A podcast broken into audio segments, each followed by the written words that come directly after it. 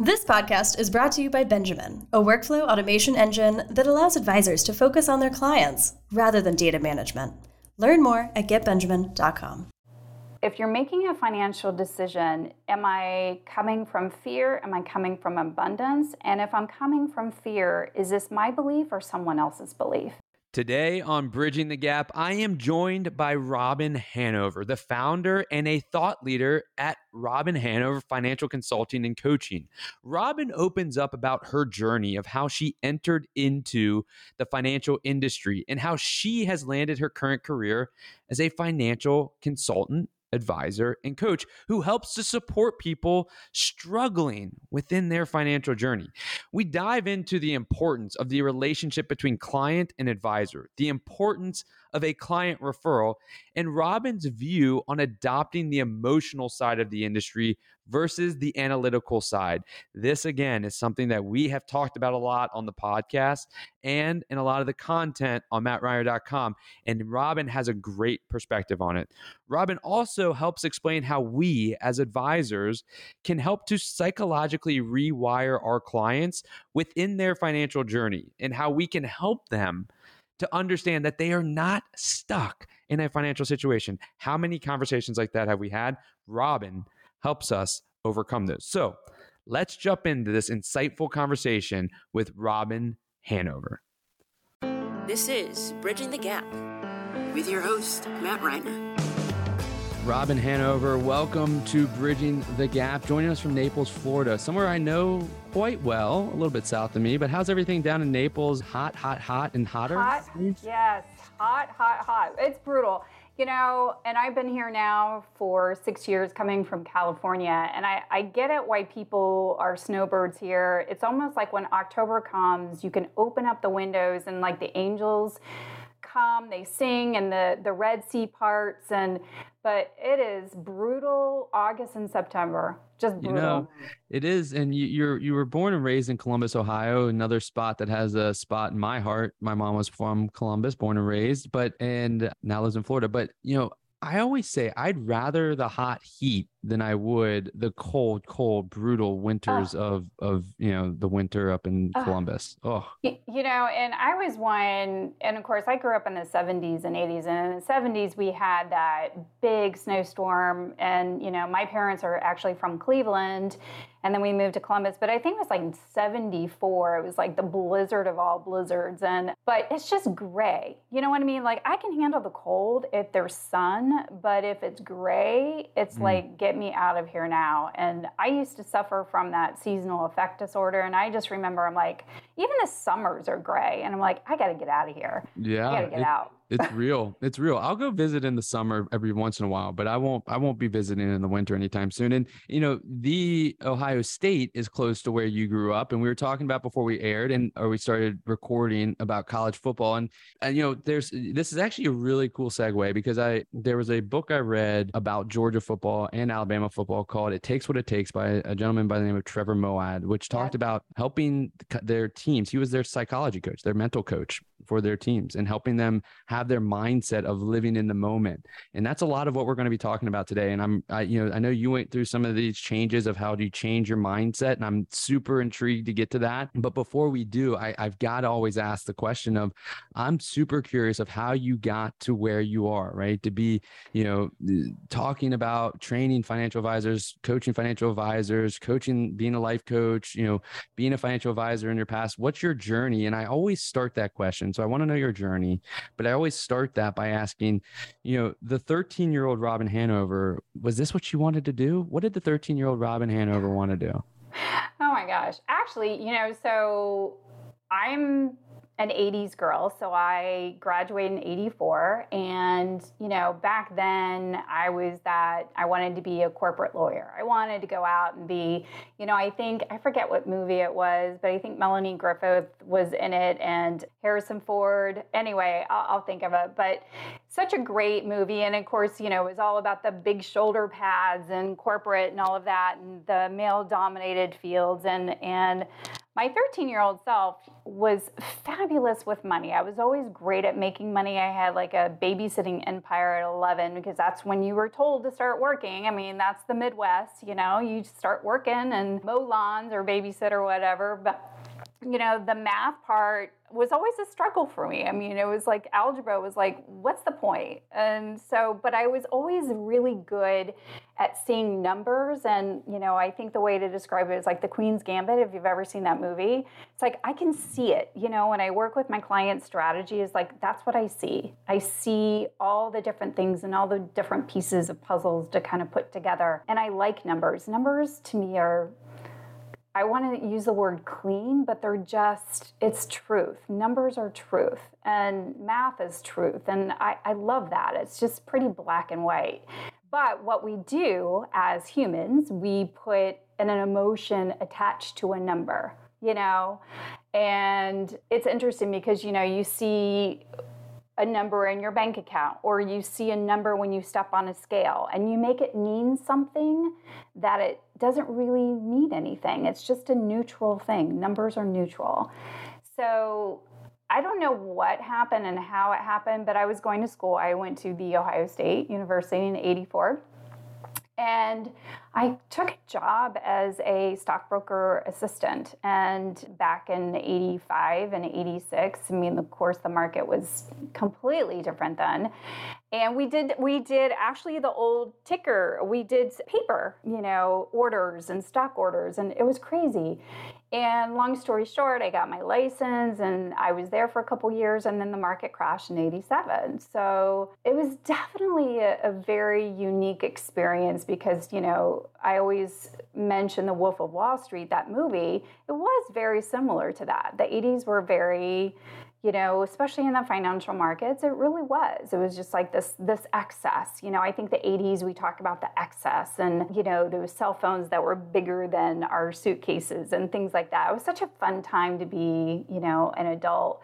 But it was also interesting as a female in that time. And i remember being asked to move to the back of the room because they didn't want the females up front. And you know so things back then would be, you know, you would sue someone for now. And it was a very interesting journey. And shortly after the market crash, my dad passed away. He was my age, I'm 56.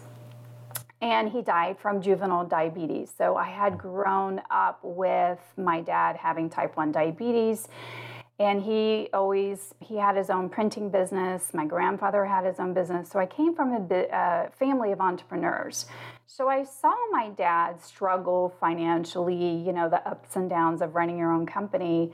And then when he passed away, I was so shocked that he didn't have anything put in place. Of course, he couldn't get life insurance because he had type 1 diabetes, he couldn't qualify. But I remember watching my mom, and of course, she, you know, she didn't know anything about the money and where things were. And, you know, I was 26 at the time, and I basically had to sell the house I grew up in, my dad's, you know, business. We, he was a skeet shooter, so he was a national champion skeet shooter. So I had to sell all of his, you know, guns, and we basically sold everything. And I moved my mom down to Hilton Head, South Carolina, where my dad passed away.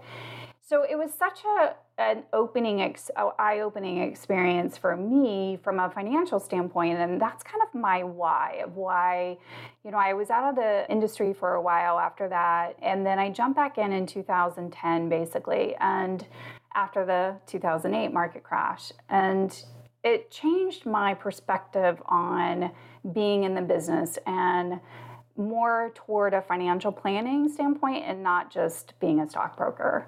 So that was kind of like a nutshell in there of all of the transitions.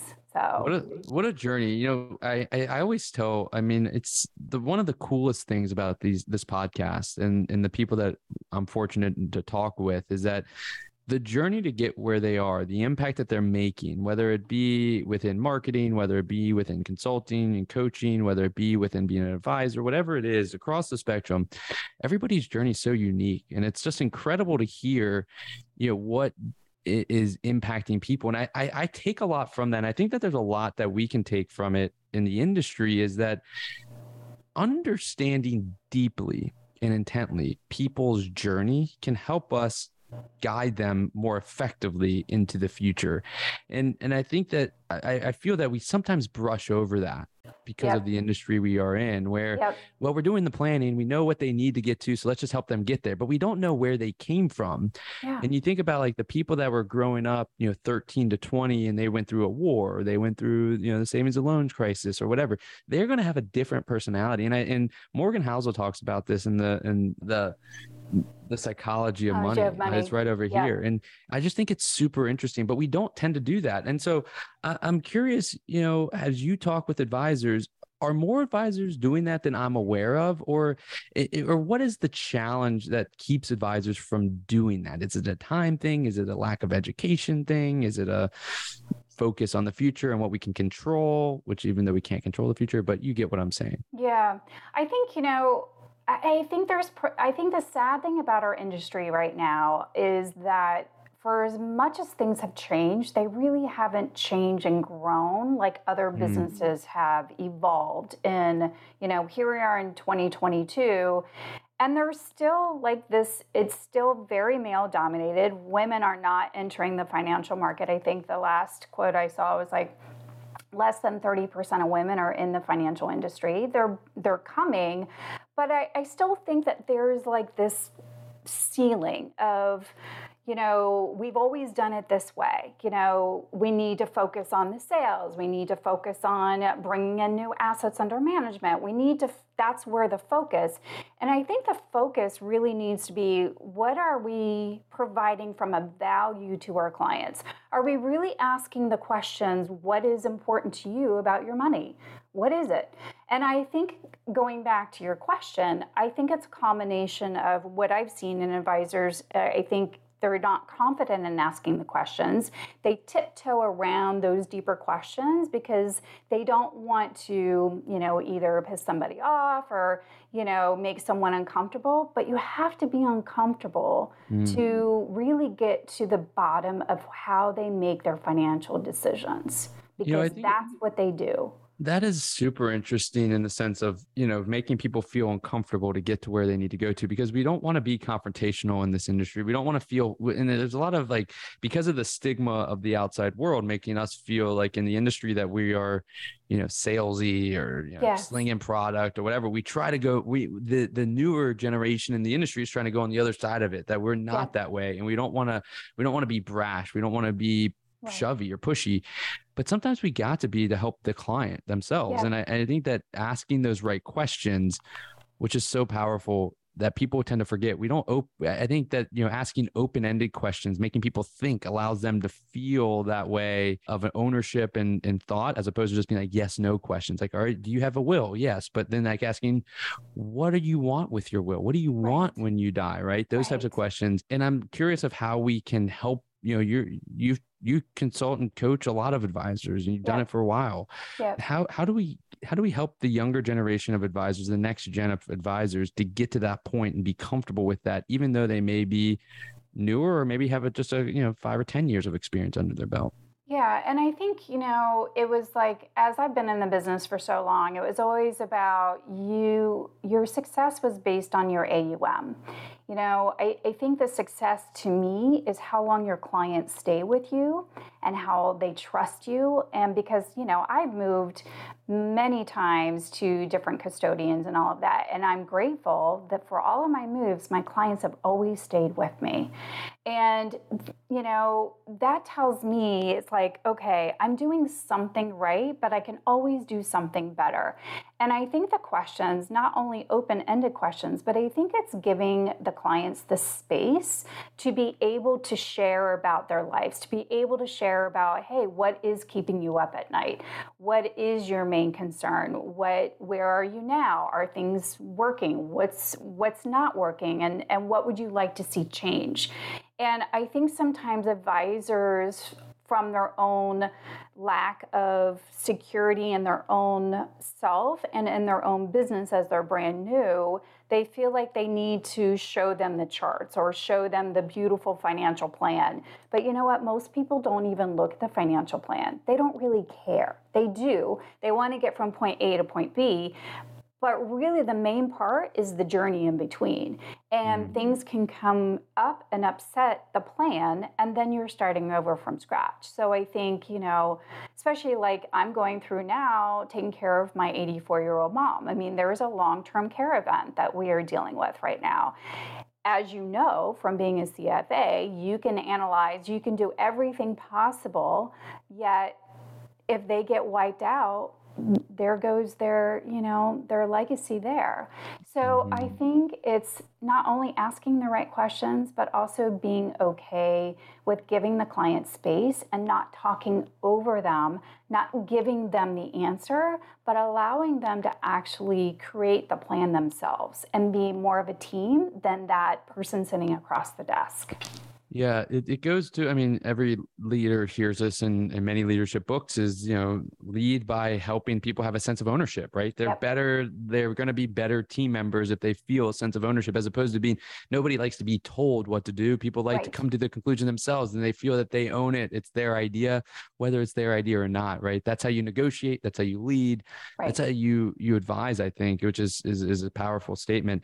And I think that the industry is also going through this shift and this this is kind of where I wanted to get to as well with, you know, going from being an industry when you started of, you know, slinging product, being a broker, being the stock person, quote yeah. unquote, to now having that commoditized, having to reinvent our value, and now focusing a lot more on behavioral psychology and the psychological aspect of it and the mentality aspect of it, which gets to changing mindsets changing yeah. mindsets of our industry, changing mindsets of how people view their value in the industry, how people that our clients value their advisor, right? Yeah. I think there's mindset shifts on both sides. And you've gone through many mindset shifts, right? In terms of your life. I'm curious if you can talk through some of those and and how you've been able to shift your mindset and how you're helping others shift their mindset because that I think is ultimately the root of what is going to cause change in our industry and something we need to dive deeper into as a whole. Oh, for sure. And I think, you know, watching my dad and watching my mom, you know, struggle and, you know, I had my own scarcity mindset coming up or being triggered by some of those things. And and the bottom line is is that when we make financial decisions, they're either from greed or fear. But the underlying thing regarding both of those is scarcity. They're both a scarcity mindset. And so, you know, my parents were depression era babies, and I still to this day, I mean, watch my mom put water in her shampoo. And I, it's, you know, to extend it, it's crazy to me. But, you know, I think when you live in that mindset, you know, and, and I was taught, you know, you, you work hard, you save your money, then you can retire. Well, my dad never made it to retirement. And I think that's what totally shifted for me. It was like, okay, I really want to have fun now. I really want to enjoy my life because you don't know what and when you're going to go or what's going to happen. So I think I made that mindset shift realizing that life is short and you can have the best plan and you can have all the money saved but you know if your health is going you, you know it really is true that health is wealth.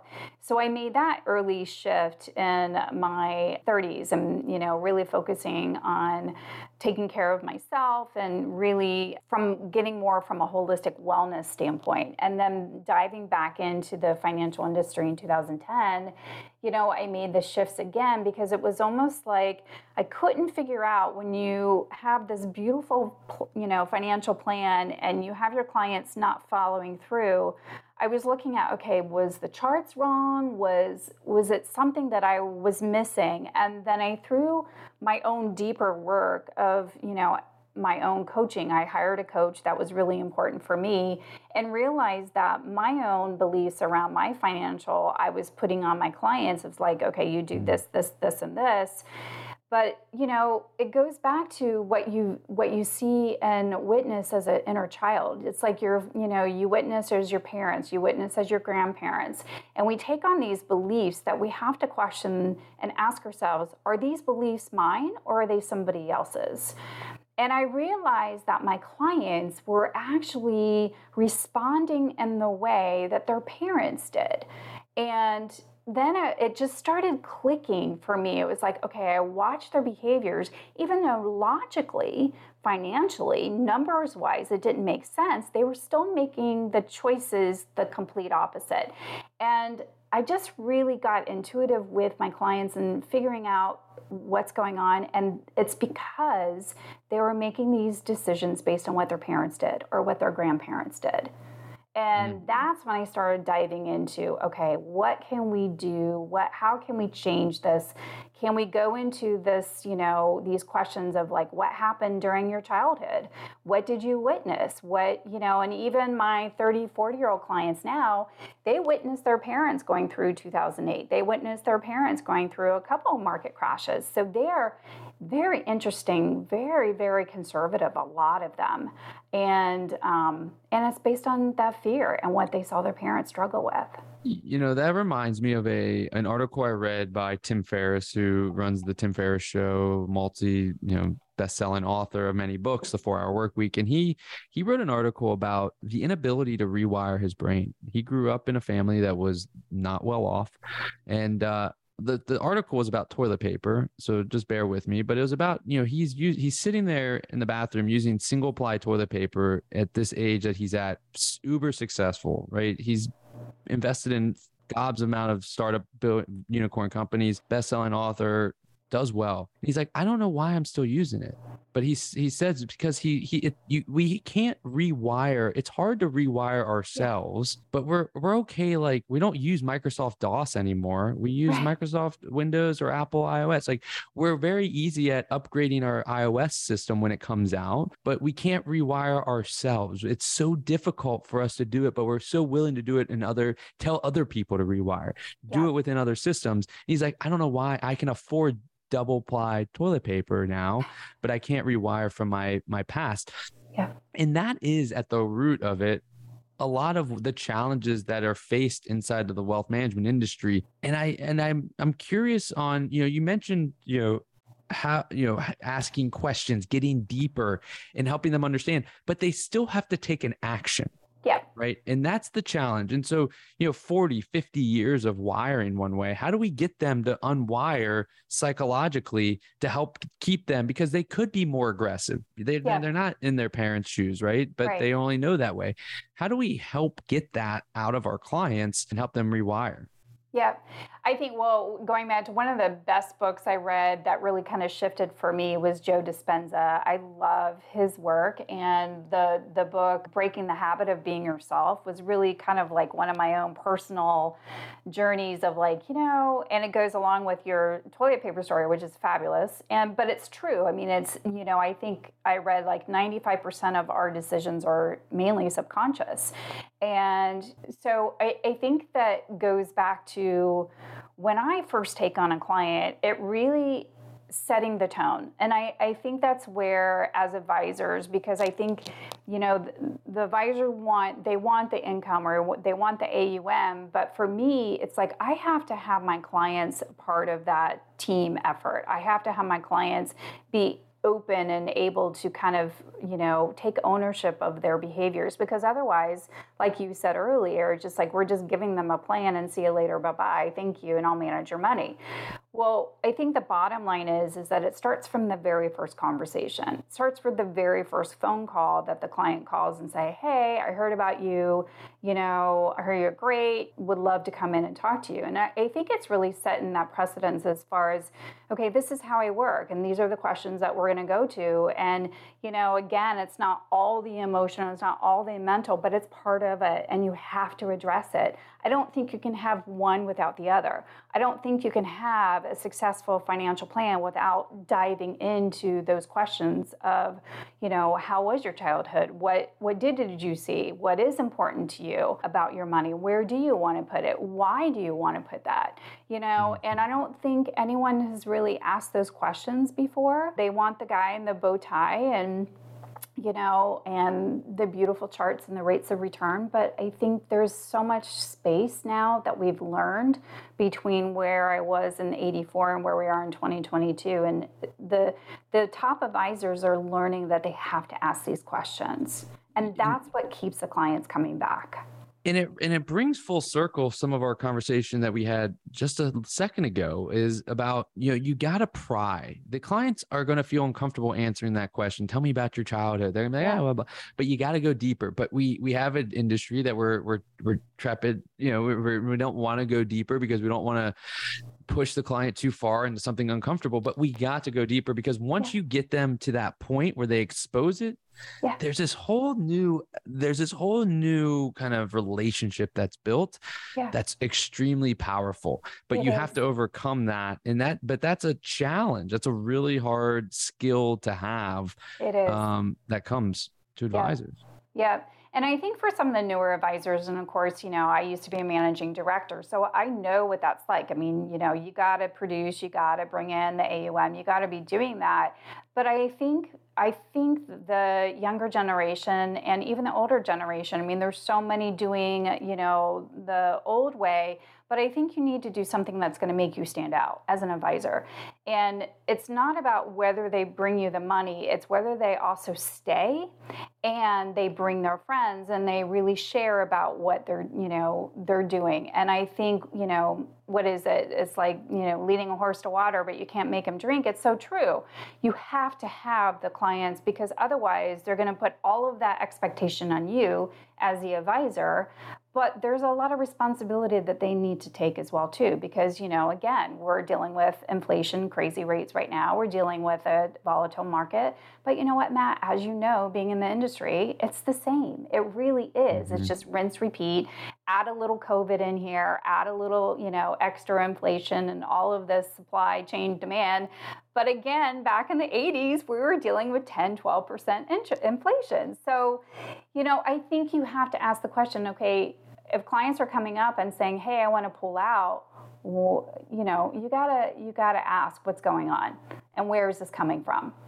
You know, I, I think you're so right. Right? It's always it's a, it's a rinse and repeat with a different. You know, it's just a different Flavor. story, but it's the same underlying yeah. theme, right? It's yeah. still just a different character, same underlying theme and you know i you know we're, we're talking about this and a lot of the people we talk to on this on, on this show is you know forward thinking innovative leaders in the industry and and people that you know we talk to a lot of behavioral economists and behavioral psycho behavioral therapy behavioral psychologists everybody and and they're they're seeing the the way but I I've also I sit in the industry and I think that yeah. this is one this is probably the best industry in my mind because of yeah. the value it provides and the impact it can have on changing people's lives. And the people right. that are doing it, the for the majority are amazing individuals. But there is this this this this desire that there we don't we have this mentality that if the if it ain't broke, why fix it? Right. This is an industry that we can grow without changing. We don't have to change. And we're talking about all these things that we think people should do. Get deeper, get a lot more EQ, right? Get out of the analytics, get into the the EQ and, and the touchy-feely, gooey stuff. But people I don't know if the industry is adopting this yet or accepting it fully. And my question really is is that what is it going to take to get more of the industry to move from analytical to emotional to help yeah. people reach their financial goals? Yeah, I think, you know, I, I think first and foremost, the, you know, you got to do the work yourself as an advisor you got to do the work yourself. And you also have to you know i think it's going to take a lot to change the industry but there's already definitely a shift in the air. There really is. Because i think the top you know advisors and the top people that are out there there's too much noise. You know there's too much noise as far as you know just with a lot of the authors that are coming out. I know you wrote a couple books which were fabulous and you touched on that. And you know and also too the older generation is dying out. And this younger generation these 40 year olds you know my my generation is a gen xer. We're watching our parents pass away. Our kids are in college. I mean so you know we're actually the more closed off generation believe it or not. So it's it's my generation that's really hard to change and you know the kids that we brought up are you know they have this a lot not to say in general but some of them are entitled and they haven't really gone through the hard work that we were brought up that worth that work mm-hmm. ethic so I, I think there has to be, you know, almost kind of a earthquake in the financial industry. And, you know, I agree with you. Everything's been the same. Why change something? It's been working. But is it really? Is it really working? You know, it, are people coming new into the financial industry and is there reason to help people or is it to make money because i mm. think you know we saw in the past was like oh you can make money in the financial industry da da da now we got crypto we got you know bitcoin we got this whole nother side of it but i think there's always going to, and then of course we went into the robo, but I agree with you. People want a human being. They want to have a conversation. They mm-hmm. want to be asked the questions, what is important to them. Otherwise, we might as well just be a robo society in our financial world. We really would. And it's just, it's interesting. Yeah, and I think you're right. I mean, you're so spot on, right? The younger generation so much more used to change because they grew up, right? We have to think that they grew up in a generation that had always had the iPhone and the yeah. internet, right? We yeah. not all of us did, and and so change is a little bit more difficult. Um, and I I, I don't know. I, I think that there is I'd be interested to look at, I don't have it. Maybe I can do some research on it with our team. Is that you know the impact that advisors have made, right? There's more RIAs than ever, but what is the? How do we judge our impact? Right? Mm-hmm. Is it mm-hmm. the number of families we're serving? Is it the number of families that are having a successful retirement? Is it the amount of wealth transfer that we're having? We have to understand what our what our impact is, and I think that that's that's the beauty of the industry is that each firm can dictate that, and each individual can go and find the firm that meets them. But I, I do think that there needs to be this switch of what our value is and it's yeah. more eq than it is analytical but unfortunately yeah. we all go back to well, what did the market do you know, right. what did the market exactly. do what's my rate of return for the year? Where are we in the quarter? I mean, you know, all of that. And, you know, oh my gosh, the sky is falling. What are we going to do? And, you know, I think our, our, us as advisors, you know, it is our duty, I think, to really mitigate a lot of this fear. I mean, and again, you know, being in the industry as long as both you and I have, it's like the same thing recycle, repeat. And they come to us for peace of mind. So to me, success with my clients is not the AOM. It's not, I mean, I look at it as like, okay, my clients have stayed with me for a long time. So that tells me that I am doing something right. Mm. And, but I also think it's, okay, are they, how is their life? Are they able to sleep? Do they, are they happy? Are they, you know, and it's not, it's so much deeper than the rate of return. It really is. And, you know, are they able to have the conversation with their kids about how they want their, you know, burial to be and how they want their older, you know, life to be handled? And it, we are able to empower our clients to even have the deeper conversations with their kids. That to me is our responsibility and our job. Period. Yeah, I think I think that that's so powerful. And you you came up with something, and I, this is I want to ask this question before I lead into my final two to let you get back to impacting the lives of others. Is the flourish formula? Yeah. I'm curious on that. Right? You speak about you know the impact that you're making and how people judge the flourish formula. Can you tell us a little bit more about the flourish formula? Yeah. So I think you know it really came for me. It was like, okay, what is it what what is it that takes for my clients to flourish? And i think again going back to asking the right questions what's important about their money to them? How do they want to leave their legacy? How do they want their you know elderly years to be? And really diving into some of those deeper questions of why they're making the decisions in their money and or not. And so i think it's really combining those deeper questions with my clients, uncovering some things that might be keeping them stuck. And then they can actually have an aha moment as far as why they're making their own decisions in their financial lives. And they can actually learn that they're probably in their own way. And so it's really being an analytical intuitive as far as okay, we can combine the analytical, yet we can actually help people become more intuitive of what's important to them and really teach them how to learn to be more intuitive, what feels right mm. for them. And that's really to me is flourishing. It's not just about having your money and where to put it, but feeling good about where it is and how it's invested. And also learning to know when you make a financial decision, asking yourself the question, am I coming from fear or am I coming from abundance and love? And and really that's where we start. And if not, then I teach them some very specific skills of how to get there and how to learn to be like that. Mm. So those are the only clients that I take on is, you know, I don't care how much money they have and I know it's a poo-poo to say in the industry, but if my clients aren't willing to actually participate and go into some of these deeper areas, I won't take them on.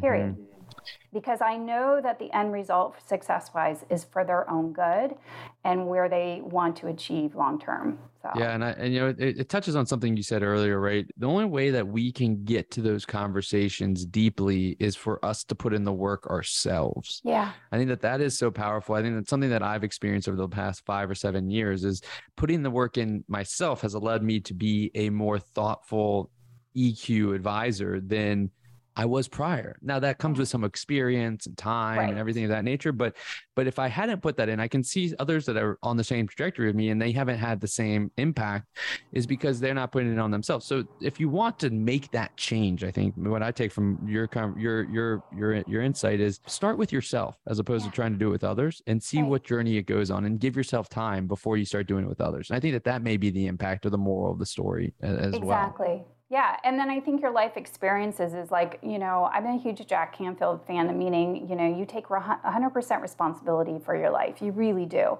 All the choices that you make. And, you know, I've gone through divorce and helping with elderly parents and all of the life stuff that comes up. And you have to stand back and really take, you know, a deeper look at, okay, why are the choices I'm making and are they really for my own good? And mm-hmm. if not, you know, you ask yourself the question what's working, what's not working, and what is in my control to actually change it? Those are the three questions I always ask and I encourage my clients to ask, and that's where we start.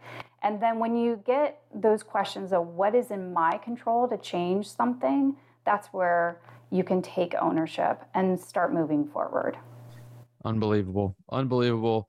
This has been an awesome conversation. It touches on a lot of things that I believe that I think that we need to get the industry to believe. And so I'm super appreciative, Robin, of your time with us. I mean, we could talk for hours, but before I let you go, I've got to ask you the two questions I ask all my guests. And the first one is, and you mentioned it earlier, one of the books that you like, The Breaking the Habit of Being Yourself but I want another book. What's one other book that you think that everybody should read? Because I love learning from people via these conversations and reading books that they like. So, what's another book that you think everybody should read? Well, you know, besides Joe Dispenza, the other one that from more of a internal health standpoint is The Body Keeps Score. I think that's such an important book because every thought, everything that you do, your body remembers. And a lot of that is based on past trauma and your health and all of that. From a business standpoint, one of my, because I have a lot of business owners I work with, is Profit First. I love that book. I think it's very, you know, it goes against the grain as far as what we've learned, you know, in the past of how to run a business. But, you know, Mike has it all dialed in and it's so, so well worth the read. It really is. I love uh, it. I love it. And then the last question I ask is, and it came from Barron's. They always ask their panelists this question, but what's one actionable takeaway you think our listeners should take away from our conversation here today? Well, I think going back to the three questions is what's working, what's not working, and what's in my control to make the change, but also asking the question, if you're making a financial decision, am I coming from fear? Am I coming from abundance? And if I'm coming from fear, is this my belief or someone else's belief? Mm. Am I taking someone else's belief on? And where is this coming from? So I think it's mm. always a good to pause before you pick up the phone and call your financial advisor and react and then sleep on it and then see what happens, but ask the question. Yeah. Love it. Love it. Robin Hanover, it's been an amazing conversation and I've learned a lot. I've taken a lot away. I know the listeners have as well. And if they want to continue following you, if they want to get in touch with you, if they want to work with you, what's the best way for them to follow, get in touch, whatever yeah. it may be? I kept it really simple, robinhanover.com. So you can check out my website and, you know, see what I have to offer. So love to help. Robin Hanover, you're amazing. Thanks so much. Thanks, Matt. Thanks for tuning in to this week's episode of Bridging the Gap. Don't forget to give us a rating and let us know what you think.